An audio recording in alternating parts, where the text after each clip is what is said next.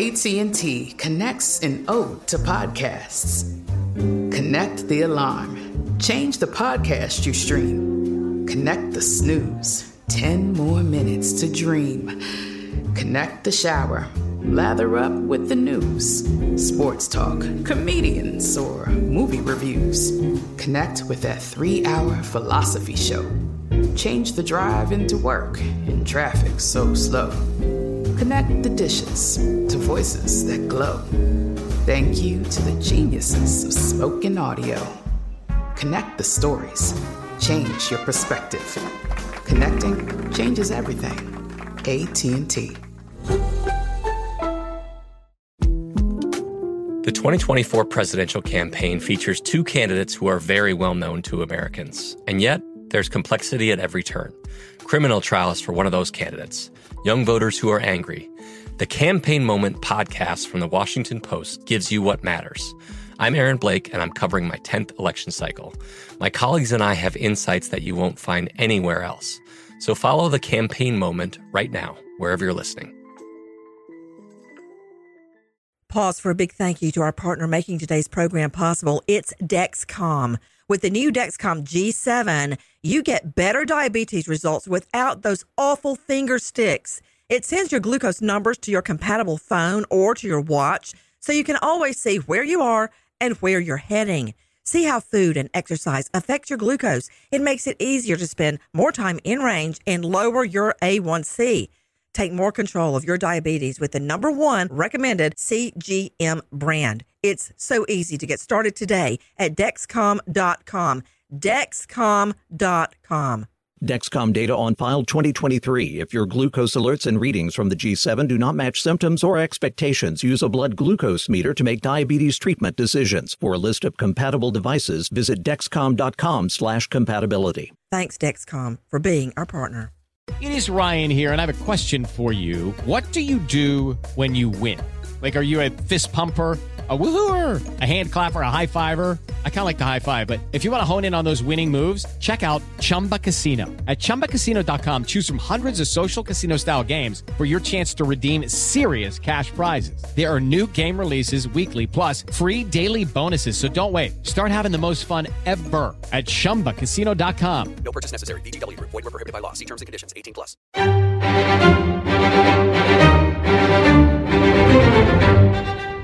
Crime Stories with Nancy Grace.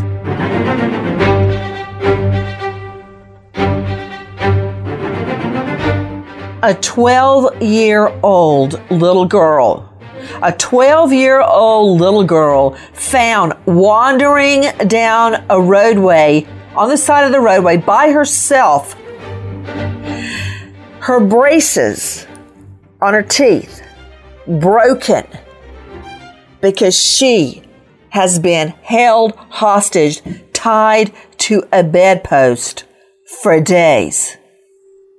I'm Nancy Grace. This is Crime Stories. Thank you for being with us here at Fox Nation and Sirius X M one eleven. First of all, take a listen to this. A horrifying case nearly two hundred fifty miles north of Mobile, where a twelve-year-old girl was found walking alone and later led deputies to a gruesome discovery.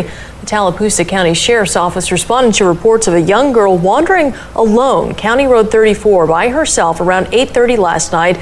According to court records, the girl had been tied to a bedpost for nearly a week and drugged with alcohol before managing to true, chew through her bindings and go for help.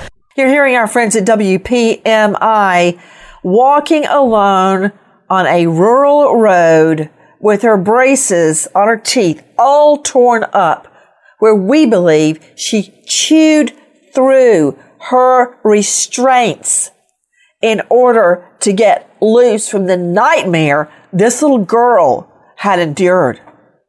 Again, I'm Nancy Grace, and this is Crime Stories. Thanks for being with us. What an all-star panel we have for you today.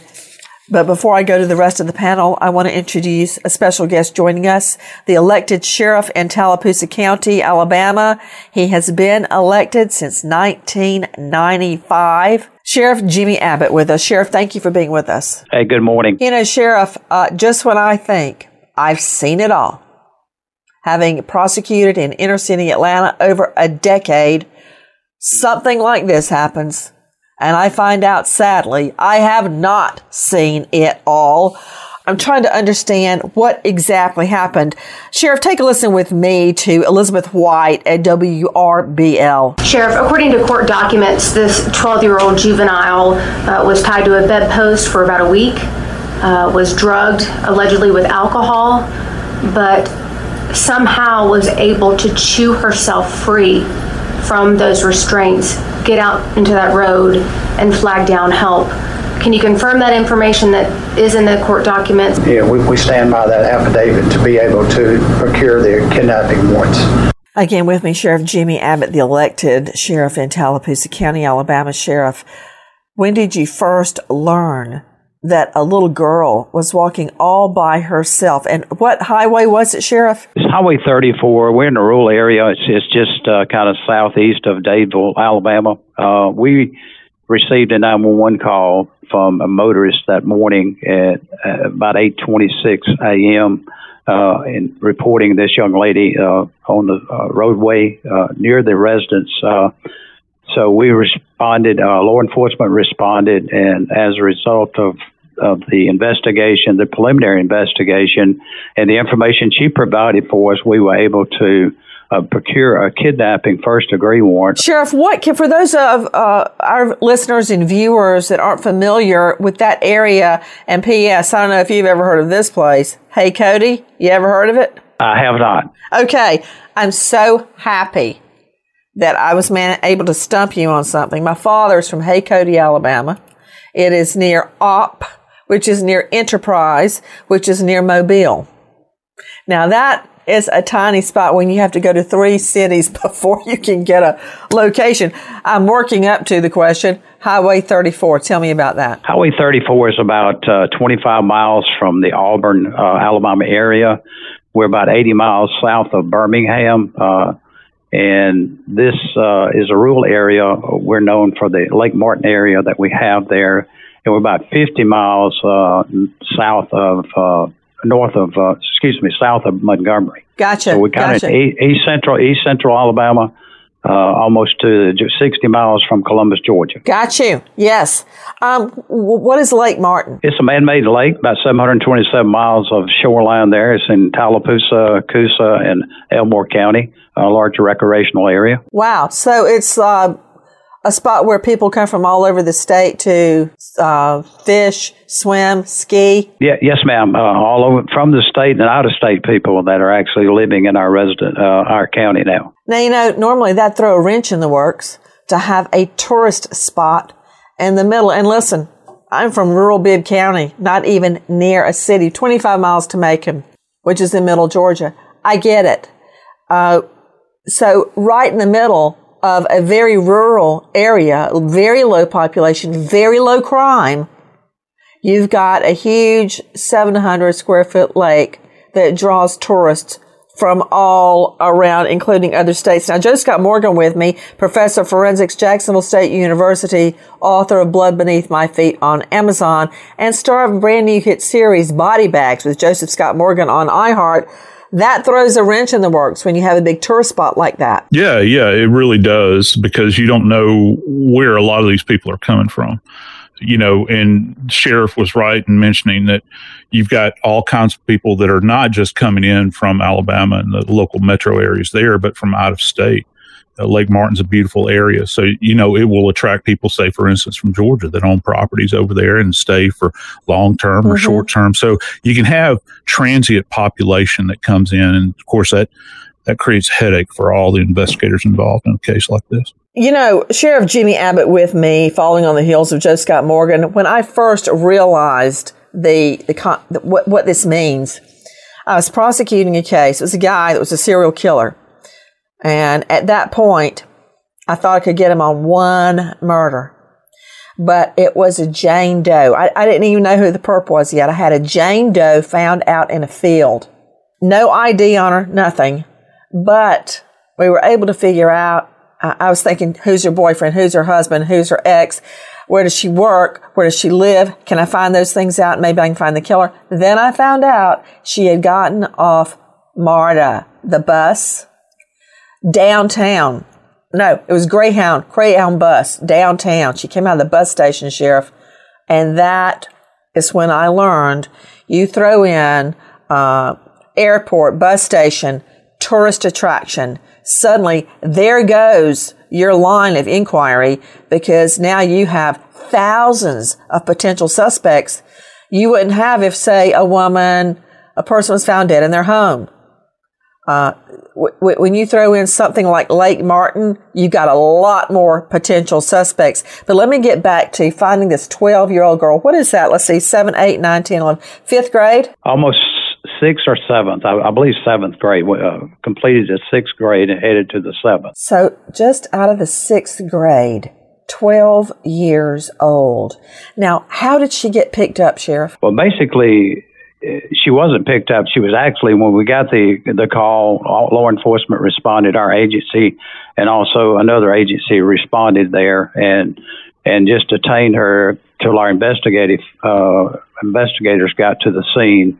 And once they got to the scene and, and, and kind of debriefed her on the information that she could provide us. Sheriff, you went to the scene later. What did you observe? Was it on a lonely stretch of road? And I understand the motorist saw her. Was it a man or a woman that saw her? Uh, we're, we're not getting into that right now because we're still in the, in the investigative stages. And uh, so uh, we have interviewed the, the person that actually saw her there. It is a rural area. Uh, it's... Uh, Not, not a heavy uh, populated area. It is a, uh, a through road, uh, like I said earlier, a lot of traffic going to the lake, mm-hmm. uh, going to Auburn. Uh, so it was about eight twenty-six when she actually called nine one one, and the agencies responded uh, to gather information from her. eight twenty-six a.m.? Yes, ma'am. So somebody, a motorist comes along, sees the girl, and they don't take the girl anywhere. They just call nine one one, correct? That's correct. That's the best thing. That's the very best thing, because think about it, Sheriff, which I'm sure you already have. If the person, the Good Samaritan, puts the girl in the car and takes her somewhere, if this thing finally goes to trial, the perp could argue, oh, they did it. I didn't do it. That motorist did it. I know it sounds crazy, right? But they could argue that. And if you get one crazy juror, you're screwed. Now, uh, a lot of lawyers talk in fancy Latin terms, but I'm telling you, you'd be screwed. So thank goodness that's what the motorist did.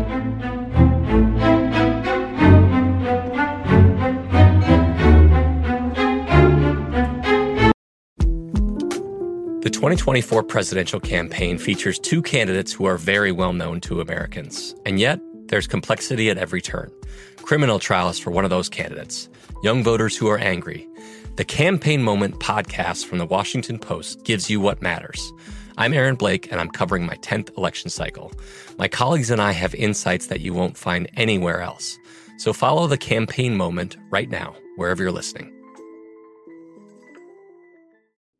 If you're a smoker looking for an alternative to traditional tobacco, you might feel uncertain at the thought of changing things up. Maybe you're ready to make a switch, but don't know where to start. Maybe you've tried vaping, but it wasn't your thing. Maybe you've heard of smokeless nicotine products, but aren't familiar with the options. Meet Zyn, America's number one nicotine pouch. Zyn nicotine pouches deliver nicotine satisfaction anywhere, anytime, which means Zyn pairs well with you, your personality, your schedule, and your spontaneity. Zyn fits easily into your bag, pocket, and into your life. Because it's smoke-free, hands-free, and hassle-free. So the only person who will know you have a Zyn pouch in is you. Zyn is a satisfying tobacco alternative that puts you in control of your nicotine experience, which means Zyn pairs well with you. Visit Zyn dot com or head to your local convenience store today to find your Zyn. Warning, this product contains nicotine. Nicotine is an addictive chemical. Judy was boring. Hello. Then Judy discovered Chumba Casino dot com. It's my little escape. Now Judy's the life of the party. Oh, baby, mama's bringing home the bacon. Whoa, take it easy, Judy. The Chumba life is for everybody. So go to Chumba Casino dot com and play over one hundred casino-style games. Join today and play for free for your chance to redeem some serious prizes. Ch-ch-chumba. Chumba Casino dot com. No purchase necessary. Void where prohibited by law. eighteen plus terms and conditions apply. See website for details. From B B C Radio four, Britain's biggest paranormal podcast is going on a road trip. I thought in that moment, Oh my God, we've summoned something from this board. This is Uncanny U S A. He says, somebody's in the house, and I screamed. Listen to Uncanny U S A wherever you get your B B C podcasts, if you dare.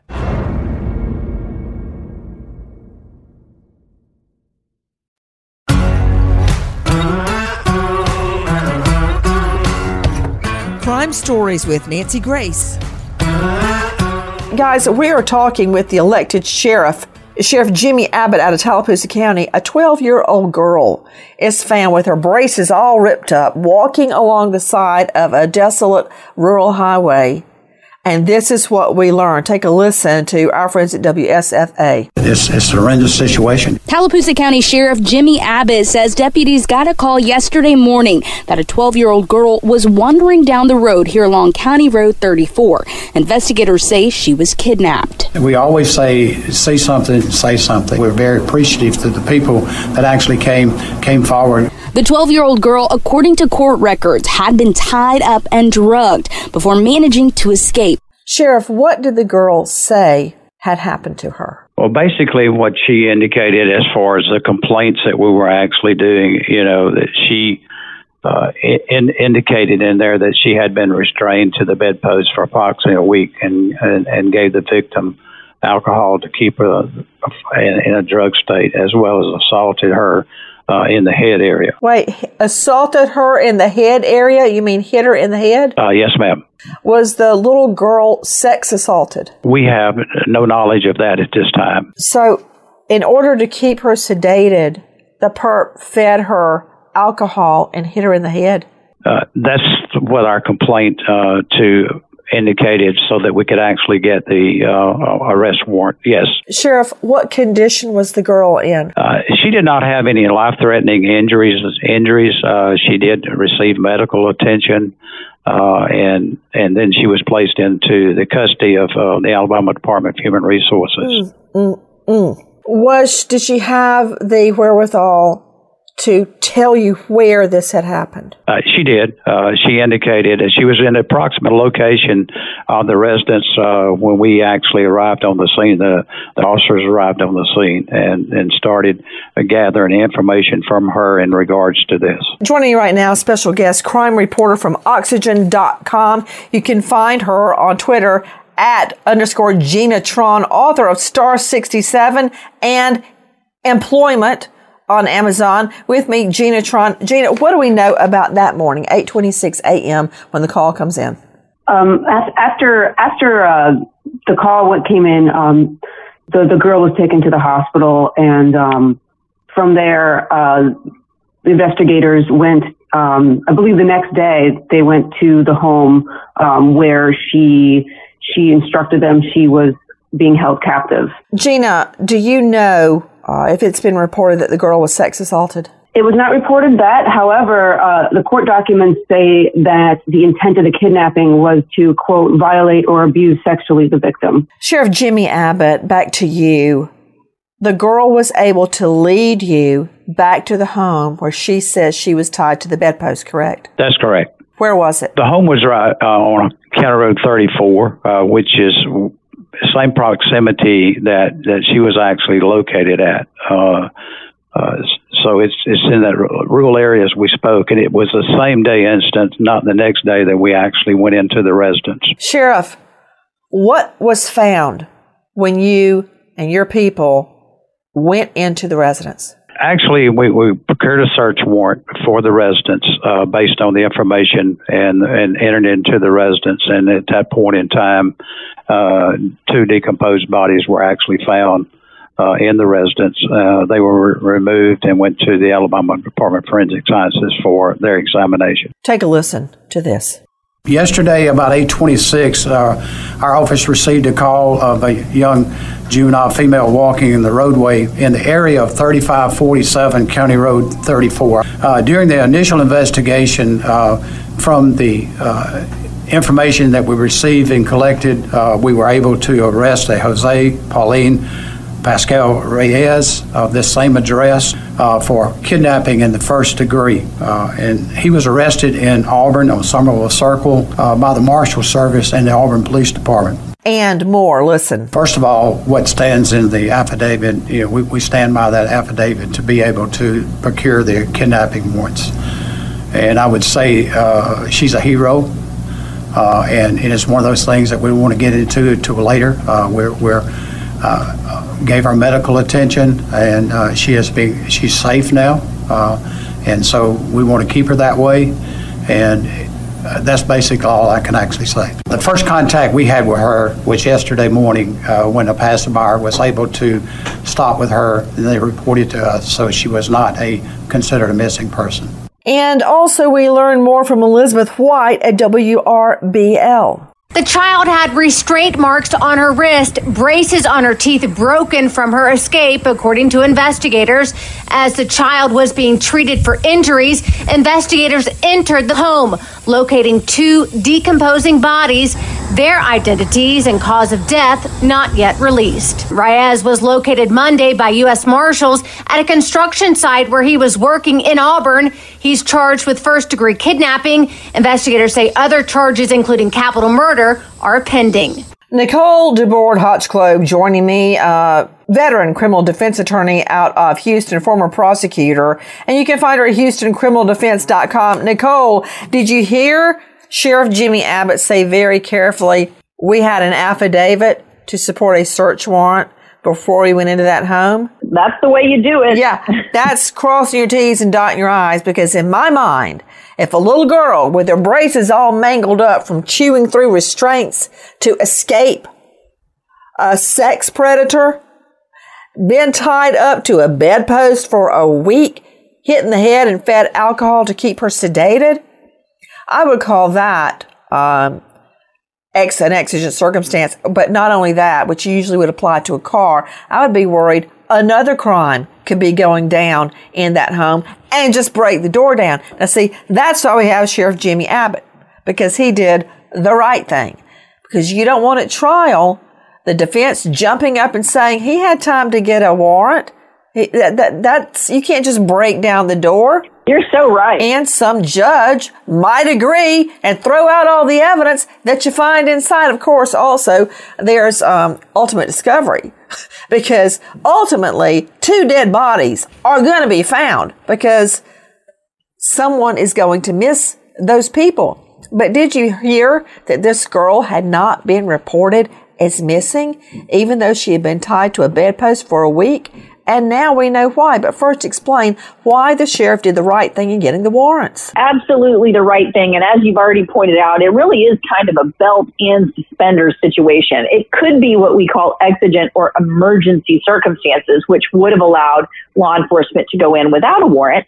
But this is exactly the right way to do it for law enforcement. You get that warrant to be sure. That way there are no arguments later on when you discover evidence that you need for trial. And I'll tell you, that's a hard thing to do when you have a case uh, involving a child.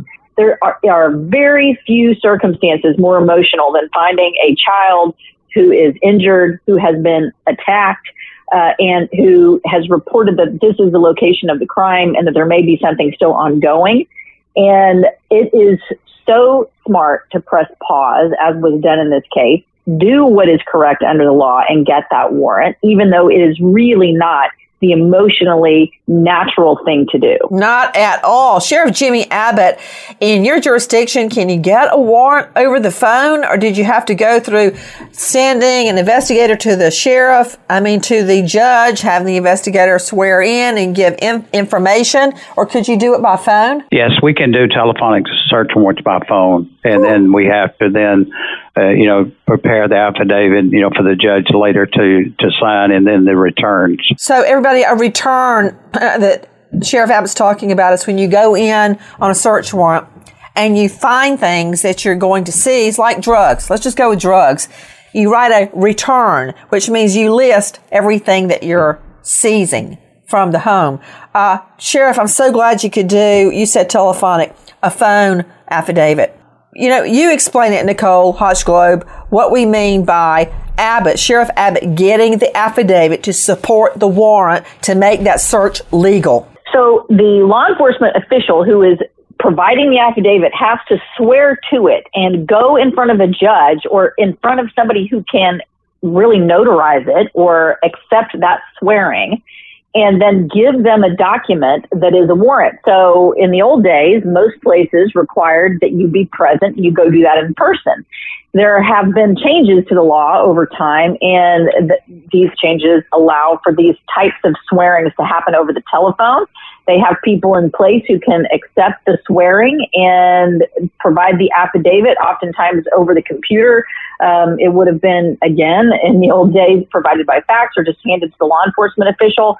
Uh, but now, because we know and understand that time is of the essence, you can actually take care of these things remotely, which really makes sense. So, Sheriff, what do you do? You use a magistrate uh, who are really there for off hours, because court very often doesn't start till nine or ten o'clock in the morning. Who do you go in front of, a magistrate? We actually use our district judge. We have district judges yep. and circuit judges in our county, so we actually do it in person by phone to the circuit, to the district judge. Sheriff Abbott, what was discovered when your people went in the home pursuant to warrant? Well, as you know, the uh, the, the two decomposed bodies were were, were actually found. Uh, we processed the scene for almost three days, uh, Monday, Tuesday, and Wednesday. Uh, gathering other uh, valuable information that we can use against the individual. Uh, can't get into that right now, but uh, basically the two decomposed bodies were actually our our focus to begin with, and once we found those, then they went uh, immediately to, transported immediately to Forensic Sciences, which is located in Montgomery, and they started uh, their examination. And Friday, uh, if I may add, is that we finally got a positive I D on uh, on the Sandra Ceja, and then the other individual juvenile under the age of fourteen uh, is reasonably sure that this is identity of of this uh, individual. So I've got the uh, that a woman and a little boy were the two murdered people, and I'm understanding, I'm reading between the lines that at first, you couldn't even identify the victims. Sandra Ceja is the little twelve-year-old girl's mother, and the little boy seems to be her brother. I'm hearing you say it was a three-day process of an odyssey of processing that home, where the little girl had been tied to a bedpost for a week, sedated with alcohol and beaten the head. I just wonder, Sheriff, how where she was tied to the bed, would she have been able to see her mother or brother's body? Uh, we're not getting into that right now. Um, I hope you understand it's still part of the investigation. And I do. We're trying to, like I said, gather everything from A to Z and then then actually make our returns and then uh, get with our prosecutors and, and move forward uh, with the case. To Doctor Charles Heller joining me, uh, clinical forensic psychologist, chief forensic consultant in Rockland County, New York. The Forensic Mental Health Unit works there at uh, also Rutgers Biomedical and Health Services.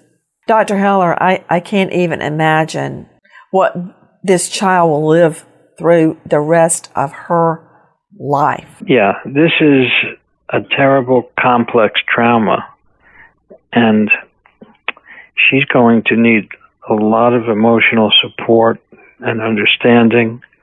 And there are various treatments that can be used over time, but really, we don't really know what her condition is emotionally or mentally. Obviously, we can uh, surmise that she's been through one of the worst traumas any human being could ever go, go through. It's a horrible story. I'm just wondering what she knew, if she knew what was happening to her mother and brother. During this investigation, overnight investigation, uh, Processing the residents, uh, uh, we have found, uh, located two decomposed bodies that were found and currently at the Department of Forensic Sciences uh, pending the, uh, the identification. One of the victims has been identified as the suspect's girlfriend, Sandra Vasquez Ceja. Court documents allege Pascual Reyes smothered her to death with a pillow. The other victim was her child, identified only by his initials. Pascual Reyes is charged with capital murder of a child under fourteen years old. The criminal complaint goes on to accuse Pascual Reyes of abusing a corpse in an attempt to hide the evidence. Abusing a corpse? Well, that's certainly putting perfume on the pig.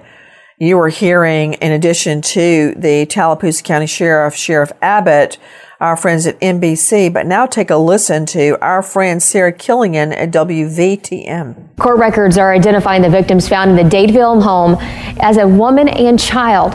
The adult victim, Sandra C J, was smothered to death. The other victim, a young boy, beaten to death. The two were dismembered to hide evidence. Jose Paschal Reyes, that man you see right there, charged with capital murder, abuse of a corpse, and kidnapping. Police say that he kidnapped a twelve-year-old who he drugged, tied to a bedpost before she escaped by chewing her way out of the restraints. To Sheriff Jimmy Abbott, have you ever had a dismemberment case before this one? Uh, no. I'm sorry this was your first, and I pray it was your. It's going to be your last. Because that, and I know you got to be careful because you're going to be a witness. So whatever you don't want to answer, just, I know you'll tell me. You're very forthright. Sheriff, when your people first went into the home, was it apparent that a dismemberment had occurred? I can't I can't get into that I understand. At this time. And for, no, no, no, no. You're absolutely right. You're right. And that's why I've got Joe Scott Morgan. Not that he went into the home, but he's seen uh, probably more dismemberments between you and I together. Uh, Joe Scott Morgan, death investigator and professor of forensics. Joe Scott, you and I just, okay, it just gave me chills just remembering this. You and I have just finished, and I'm sure it's ongoing, we're not through yet, Joe Scott, investigating the case of cult mom Lori Vallow, where her two of her children were murdered by her new husband, and the little girl was dismembered. Tylee was dismembered. There have been, uh, you and I have investigated a lot of dismemberment cases. Yes, you're, you're, you're right. Three days, three days to process the scene, and now I know why. Yeah, uh, and the if there's an upside, the idea that it did take three days gives you an idea as to the care that has been taken in processing the scene. You know, we back up and we think about this warrant uh, that was issued prior to making entry into the scene. You've got a contained scene because it's within, you know, this, this dwelling, which is helpful in this sense. Uh, you don't have people, you can control who's coming in and out of it. And because there is a lot of fragile, delicate evidence in a scene like this that investigators would have to take their time with. You know, if, if we just look at, you know, the word decomposing has been used several times. And when you're dealing with a decomposing case and you don't have an immediate witness that can give you information, time is of essence there. And so you begin to think about how long the bodies had been down. And, you know, we can talk about things like entomology, the study of insects, and the rate of decomposition and, and heat. I don't know they're going to get the same kind of insects inside a home that you would get if the, the bodies had been left out. Hey, hold on, Joe Scott, just a second. Hold your thought, because I want to hear every single thing you're saying. I just got to ask Sheriff Jimmy Abbott. Sheriff, I'm looking at the little girl. Her face is blurred. And she's got on um, a little shirt with the little, it looks like a little blue horse with wings. And it's rainbow colored. And she's all dressed up to match her outfit with her skirt. I'm looking at a picture of her brother. And her mother is just beautiful. Sheriff, how do you do it? How do you get up in the morning and put one foot in front of the other? I'm looking at these three. Oh my, she's got on a little headband with little ears and a unicorn, a gold unicorn um, horn coming out the top of her little headband. like something I would dress my, my sister, I mean, excuse me, like I would dress my little girl in when she was younger. And to think the brother and the mother dead and dismembered, and the little girl has been through hell, the bottom of hell, and then out, tied to that bedpost while her mother and brother are murdered and dismembered. How do you keep going, Sheriff? I'm curious. Well, this is my second profession. At first, I worked with the state, and I worked in the Alabama Bureau of Investigation for approximately twenty years, and then I ran and got elected. And it's, it's, I feel like it's a duty. Once you take this job, it's a duty to do the best that you can in investigating cases to uh, the end results is prosecuting the person. So it's a passion that I've had for years. And, you know, our team of investigators, not just me, we had people from local agencies, from the state, and also from the federal uh, le- levels that was assisting us on this and are still assisting on us as we wade through the uh, evidence that we've collected. And so it's just one of those things that uh, it, you have to do it. It's a role in law enforcement. You know, once you sign up, it's one of those things that I've, I've got a great passion for. It uh, is working in criminal investigation as long as I've worked uh, to make sure that we do the right thing and train our people to do the right thing when they're there. You know, there was many a time, Sheriff, I would leave the courthouse or crime scene, and I'd have to just pull off the side of the road and just sit there to get my mind straight to keep going. But as a crime victim myself, uh, I feel like it's um, a duty to, to keep going forward. And I was just curious about how you do that. Now I'm looking at a, a picture I found on Facebook, and it's of the mom in a beautiful purple evening dress, and the son has on a little blue suit and a white collar uh, shirt, and the daughter is all dressed up in like a little red party dress and little heels. They're obviously going to some event, some function. And to think that all that is over, the whole family, what's left of them, will never be the same again, Sheriff.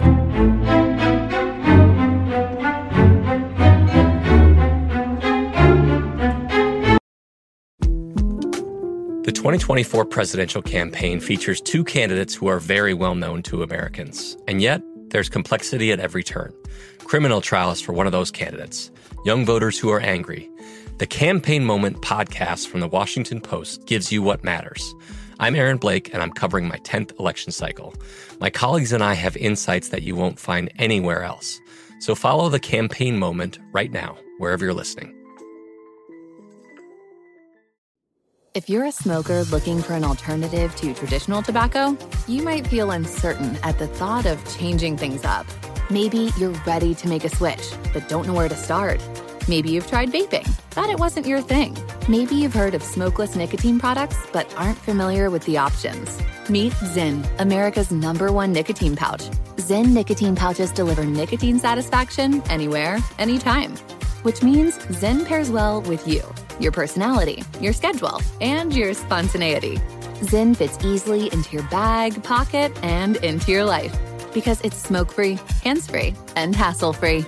So the only person who will know you have a Zyn pouch in is you. Zyn is a satisfying tobacco alternative that puts you in control of your nicotine experience, which means Zyn pairs well with you.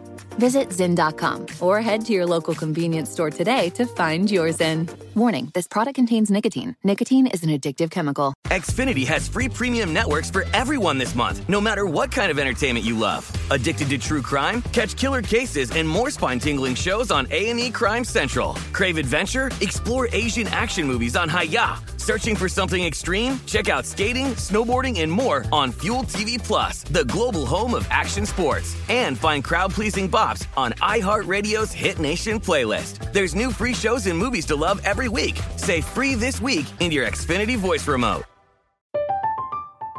I'm Katya Adler, host of The Global Story. Over the last twenty-five years, I've covered conflicts in the Middle East, political and economic crises in Europe, drug cartels in Mexico. Now I'm covering the stories behind the news all over the world in conversation with those who break it. Join me Monday to Friday to find out what's happening, why, and what it all means.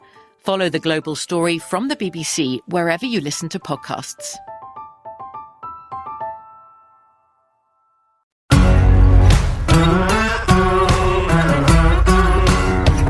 Crime Stories with Nancy Grace. Tell me how the little girl is doing. Uh, she's doing uh, well as expected. Uh, physically, you know, injuries and all are minor injuries. Uh, we placed her in uh, custody of the state of Alabama. She has a, an attorney in Alabama. That's uh, that's the procedures that we go through, and the Alabama Department of Human Resources uh, is taking care of of her. Uh, we've had tremendous uh, support from the community, people reaching out to assist the D H R as, as well as her. You know what is uh, another amazing thing about this is um, the fact that the little girl lived, Sheriff. Take a listen to our cut seventeen. This is our longtime friend Gail King at forty-eight hours. Jamie Closs went missing in the early hours of October fifteenth, twenty eighteen, when a man the family did not know pulled into their driveway. Jamie's father, Jim, was murdered, shot at point-blank range at the front door. Her mother, Denise, barricaded herself with Jamie in the bathroom and called nine one one. The nine one one call is very inaudible. seven twenty nine one one, we're with your husband. Somebody I just want to find. You can't hear words. You hear yelling or maybe a scream, and it ends by getting hung up. The killer drove away with thirteen-year-old Jamie in the trunk of his car. Jamie Closs endured hell and had her family murdered as well by a predator.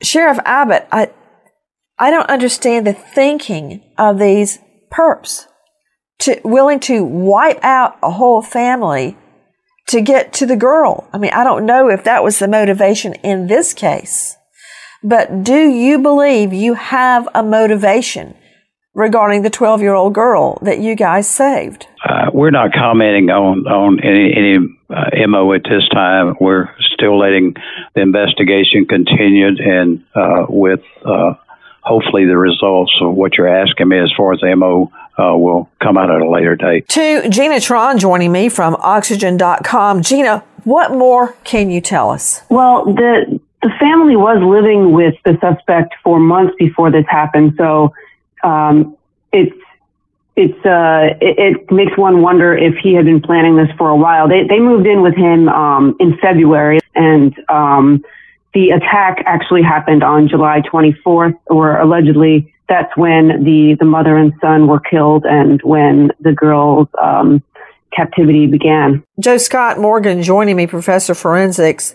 Will we be able to date the murders and then backtrack and compare to when the girl was first taken hostage? I, I think that uh, dependent upon the physical evidence that has been gathered in a case like this, uh, you know, one of the things that you're going to look for Uh, is how long uh, the remains have been down. And, you know, dependent upon the information that may be developed by the investigators, is that going to marry up with this timeline?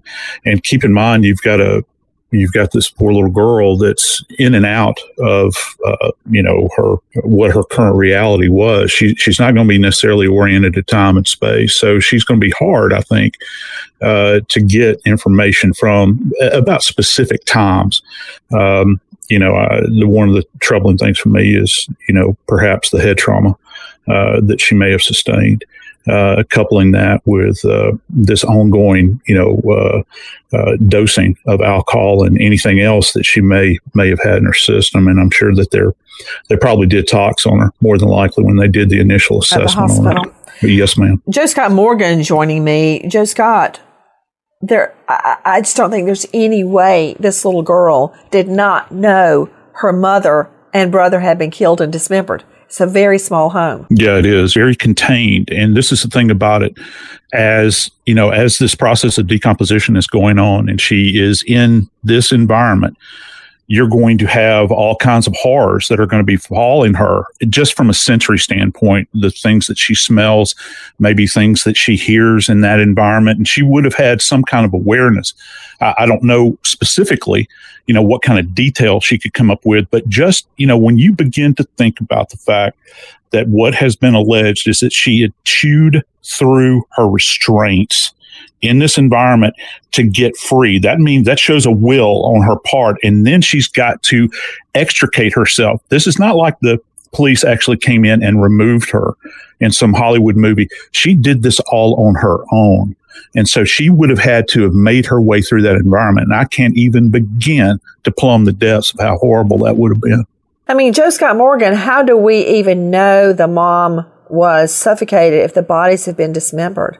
Possibly the head was still intact. In other words, they found the head so they could make out uh, the petechiae being burst. Or I, I'm not sure. How would they do that with a dismembered body? That's the only thing I can think of is that they would have had some kind of evidence, perhaps in the form of particular hemorrhages, because they keep using this term, decomposing bodies.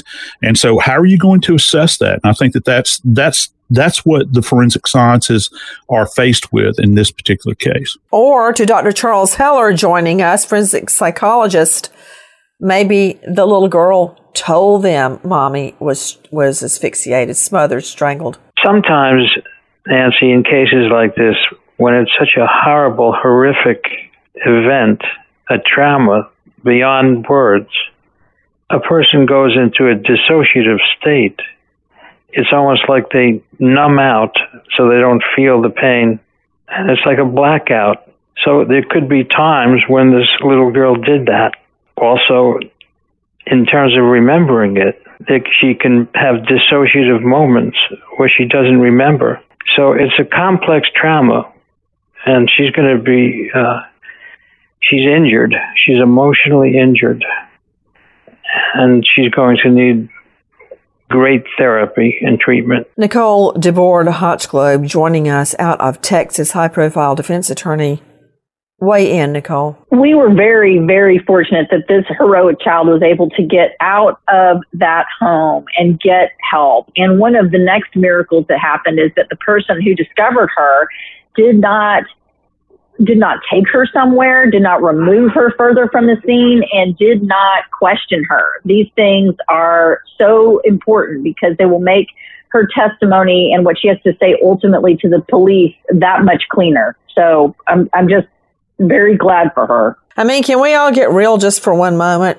He murdered the mother, according to the little girl, and the brother, kept her alive, tied to a bed for a week, hitting her in the head and feeding her alcohol to keep her sedated. What other motive is there other than a sex motive? I mean, am I missing something? Uh, Joe Scott, help me out. Yeah, I mean, the fact that that she is restrained uh, it, it is a huge tell in this. You know, why? What would be your purpose? Uh, I'm using your in a universal sense, but specifically to the perpetrator. Why? Why would you need to keep a twelve-year-old restrained? And, you know, that that's the biggest thing here for me. And then you're going to leave her in this environment and go to work? Go to work. Just think about the audacity of that. You're going to go to work, working on a construction site. Remember, that's where they caught this guy. After he had left this poor child tied up to this bed and her her family there, dismembered and decomposing. Uh, it, it just beats all. The uh, the metal underpinning of the mobile home was damaged, and investigators believe that um, that may have been part of the effort to hide the body. So if you like look at uh, footage from the scene, it looks as though the bodies may have been found underneath the, the trailer. Which will be brought out at trial because actions before, during, and following a crime are admissible to show course of conduct, frame of mind, scheme, motive. For right now, this little girl is alive. We wait as justice unfolds. Nancy Grace, Crime Story, signing off. Goodbye, friend. Pause for a big thank you to our partner making today's program possible. Managing your diabetes just got easier. The powerful new Dexcom G seven lets you see your glucose numbers on your compatible watch and phone without finger sticks. Amazing. And because Dexcom G seven is the most accurate C G M system, you can be confident in your food, your exercise, and medication decisions. All those decisions can lead to big results, like more time in range and a lower A one C. Get started at Dexcom dot com. Dexcom data on file twenty twenty-three. If your glucose alerts and readings from the G seven do not match symptoms or expectations, use a blood glucose meter to make diabetes treatment decisions. For a list of compatible devices, visit Dexcom dot com slash compatibility. Thanks, Dexcom, for being our partner. From B B C Radio four, Britain's biggest paranormal podcast is going on a road trip. I thought in that moment, oh my God, we've summoned something from this board. This is Uncanny U S A. He says, somebody's in the house, and I screamed. Listen to Uncanny U S A wherever you get your B B C podcasts, if you dare.